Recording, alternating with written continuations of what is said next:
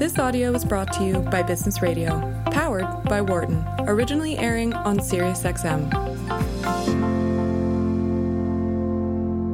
This is Marketing Matters on Business Radio. Marketing Matters airs live every Wednesday from 5 to 6 p.m. Eastern Time, and we replay it several times during the week.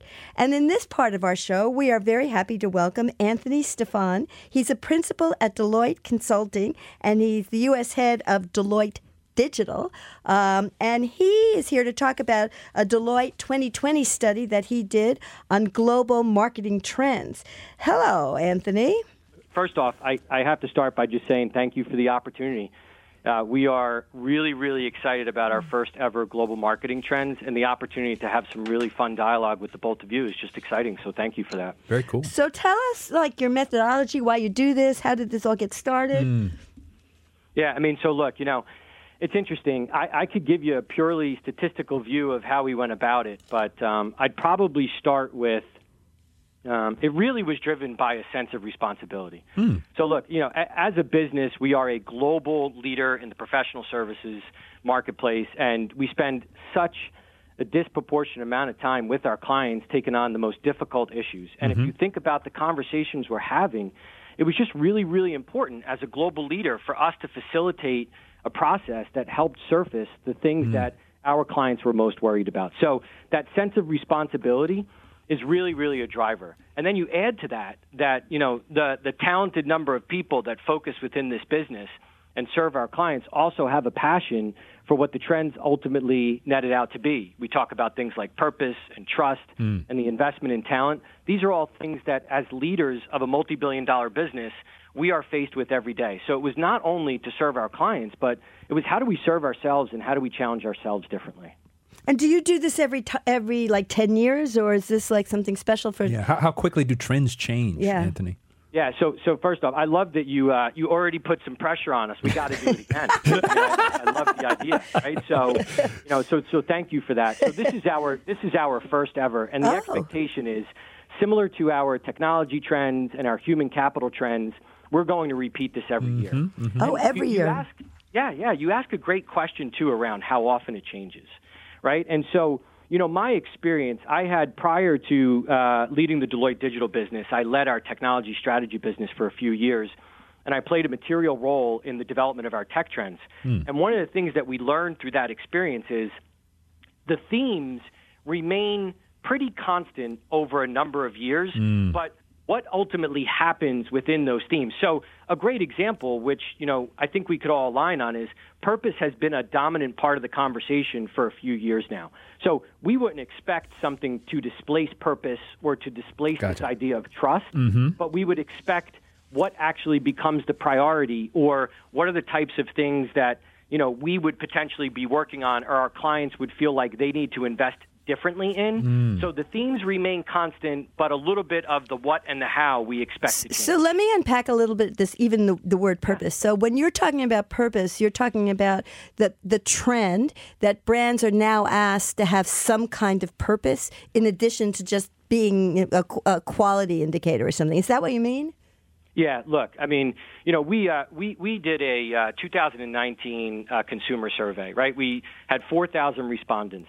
55% of those respondents said that they believe businesses today have a mm-hmm. greater responsibility to act on issues tied to purpose. Mm. You add to that our human capital survey, which is thousands of CEOs that we interviewed, mm-hmm. and the number one issue was social impact. Interesting. Right? So there's this rising sense of kind of call to action. And I look at purpose as, you know, at the end of the day, it's really brands being held accountable for being clear and committed to what their values are. It's the soul and identity, and it's the platform which they ultimately build upon, you know, relative to their values. So, So- there, there's definitely a build around it. I like the idea that you'll keep the structure of the report somewhat similar uh, because you expect some of these things to be, you know, to continue.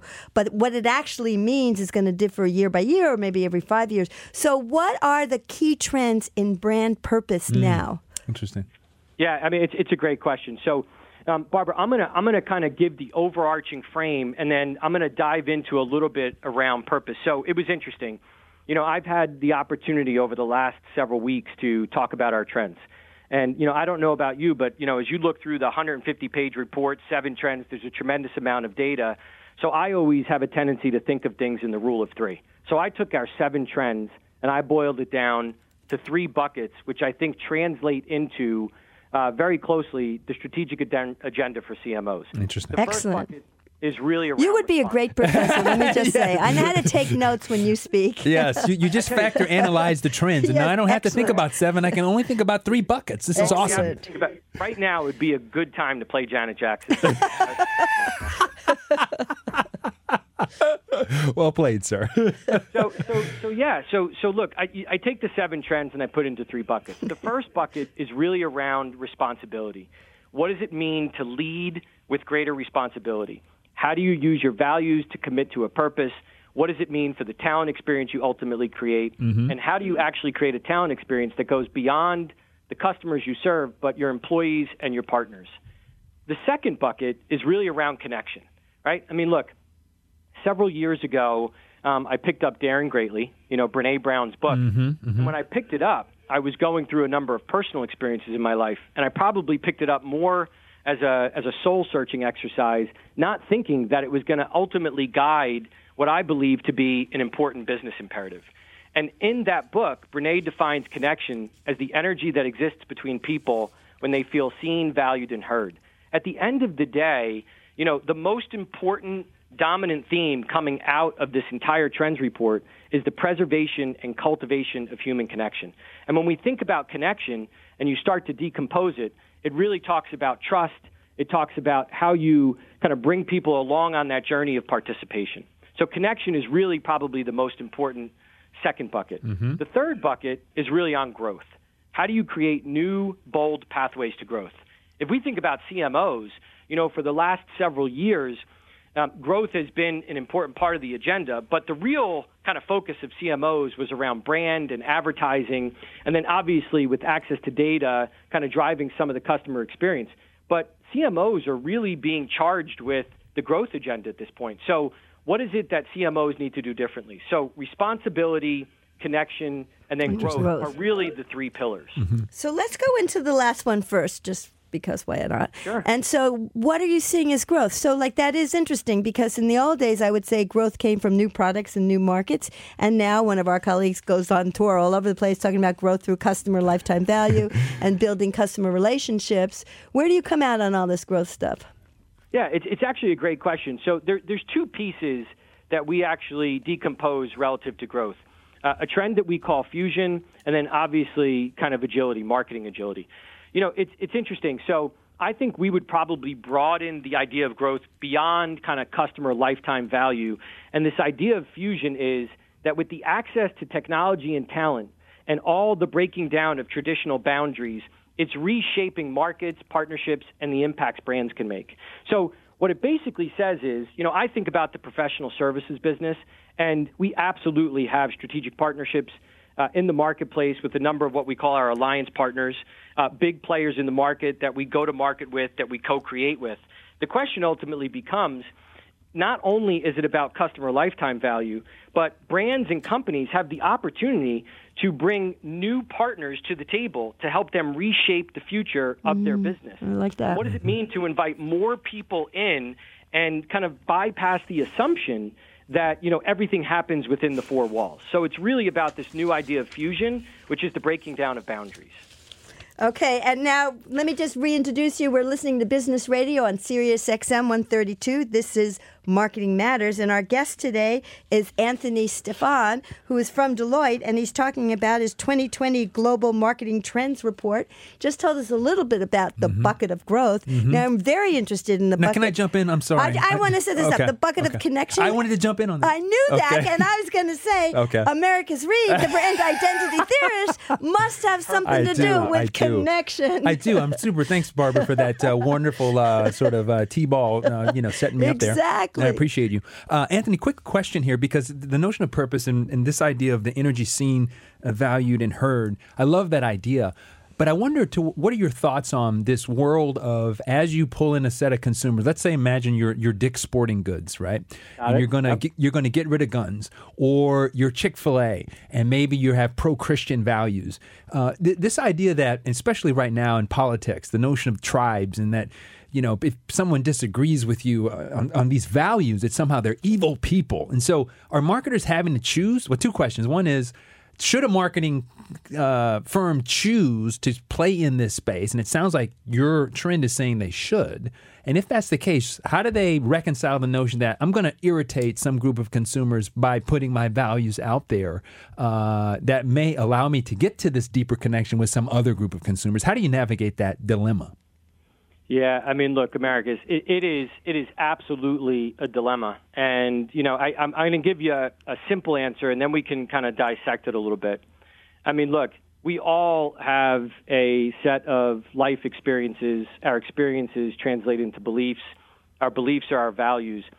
For me, um, I believe that uh, a company needs to be clear on the values that they stand for, and they need to be consistent in the way they engage with their consumers, they engage with society, and they impact their community. Um, is it likely that there's always going to be some form of dissent? Uh, yes. Um, my, my perspective is um, everything we give energy to, we give life to. We've got to stay consistent with our values. We've got to stay in our lane. And the things that we do, the products, the services, how we engage, all has to be consistent. Hmm. We're not going to be able to take on the dissenters. I think if we mm-hmm. put more of our energy towards that. So for me, it's the clarity and the consistency by which companies engage mm-hmm. that matters more than anything else. Interesting. But you're saying that you, you have to make a choice and you have to, for better or for worse, you have to live with those values and let that be sort of your North Star in the, in the notion of pursuing But the some purpose. values can be more or less controversial. I Very, mean, so but you it's always this out- question, yeah, right? It's like, what if it out has nothing to are do with my business? I'm Chick Fil A. I have, you know, gay marriage has nothing to do with making good chicken. Yeah, right. Right, And- so- and, I mean, in his case, it's you know something at his core. Same thing with Ed Stack at Dick's. Mm-hmm. You know, he's now written a book and he goes on a speaking tour because he feels so strongly about these gun issues. Now, both of them relate a little bit to their business because they had to make business decisions. Chick Fil A's closed on Sunday. and, You know, Mm-hmm. Yeah, Ed right. Stack doesn't sell guns. Right. But uh, would you recommend that if you didn't have to take a controversial Yeah. stage, maybe you shouldn't? you know, look, it's it's it's hard for me to make a recommendation because I don't necessarily have the ability to dissect every company's values or what they stand for. So it's it's difficult to make a broad statement that says don't take on controversial issues. You know, one of the things that I'm most proud of at the firm right now is our new CEO Dan Helfrich has defined a set of north stars. And one of the North Stars about this sense of responsibility. We recognize as a global leader that there are things that we are going to have to take a stand on. And we're working through what those things are. Do I believe that businesses, that brands and companies need to take stands on things that are consistent with their values? Yes. Could I advise how often or what things? I think it's really based on circumstance. Interesting. yeah, and where you are at what place? Yep. Yeah, absolutely. I mean, I think it's also interesting component about this, Anthony, is the idea that you know this important question of purpose, right? Because uh, what's the data say on at fifty five percent say this matters. But at the end of the day, you know, are you really going to choose something? Because part of it is like, am I going to con- inconvenience myself, right? If I really like the Chick fil A chicken, but I feel like I don't like the value system that is somehow being signaled to me somehow. This question of, am I really going to go somewhere else? I mean, what does the data say on the actual, you know, what those numbers might look like in terms of real, real world marketplace uh, impact? Is there anything, anything you can comment on there? Yeah, you know, it's really interesting. So um, it was several months ago. We did a piece of research um, and a piece of like we, we were really trying to figure out uh, the emotional kind of driven components of what drives people to brands. And it's interesting. 58% of the respondents used emotional language to describe their connection with their favorite brands. Words like love, adore, happy. So that to me would indicate that if there's love and there's happiness and there's adornment, that, that is a byproduct of feeling deeply committed to a brand or company that has a consistent set of values. You could speculate as a result of that that if people felt there was a behavior or something that was inconsistent with their values, that the switching costs or the percentage of people that would switch brands mm. would be relatively high. Mm, interesting. So, uh, in this, one of the reports, one of the aspects of the report I saw is this notion of experience um, and the, the, the conflict between digital and technology mm. and human experience. Mm-hmm. What can is that one of the things that came up in this trend study, and what can you say about that?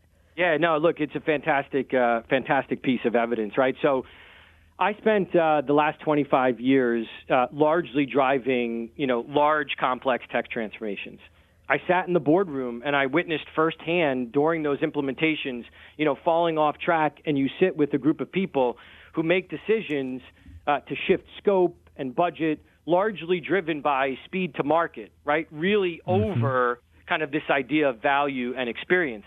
And what this ultimately does is it creates technical debt. But we believe these decisions add to a buildup of unintended human consequences, which we call experience debt. So the call to action, really, quite frankly, for you know brands and companies is as you take on these really big, large, complex technology transformations, whether it's been by cloud or AI or whatever the driving force is relative to the industry or the sector how do you get to a point where you no longer compromise the experience aspect of what you're delivering? Interesting. And and how how do you do that? no, look, I, so I, I could tell you that I, I think one of the most differentiating parts of you know what we've really focused our energy on, you know, over the last five years is elevating the importance of creativity and design, you know, coupled with you know digital platforms. And over the last five years, we've made a number of conscious investments in the marketplace to couple these things together. So we have a really exciting part of our business which focuses on behavioral science and human-centered design. And traditionally, you fast, you know, rewind five or six years ago, and the buying patterns in the marketplace would be, you know, companies taking on large technology implementations, you know, driven by uh, packaged companies over the last five years, we really started to differentiate ourselves, as have others, right? We are not the only ones in the marketplace doing it. But the conversation starting with the experience that we're most in search of, and how do we actually create a design and then use that overarching design as the governing principle on what we ultimately implement and not really allowing any of that to be compromised. I think that's the differentiating factor. You know, Anthony, thank you so much for being with us tonight. I really appreciate it. Yeah, thank we really thank. Thanks much. a lot, Anthony. Really and if you want to learn more about Anthony, follow him on Twitter at Anthony Stephan. For more guest interviews, check out our Wharton Business Radio Highlights podcast on iTunes and Google Play.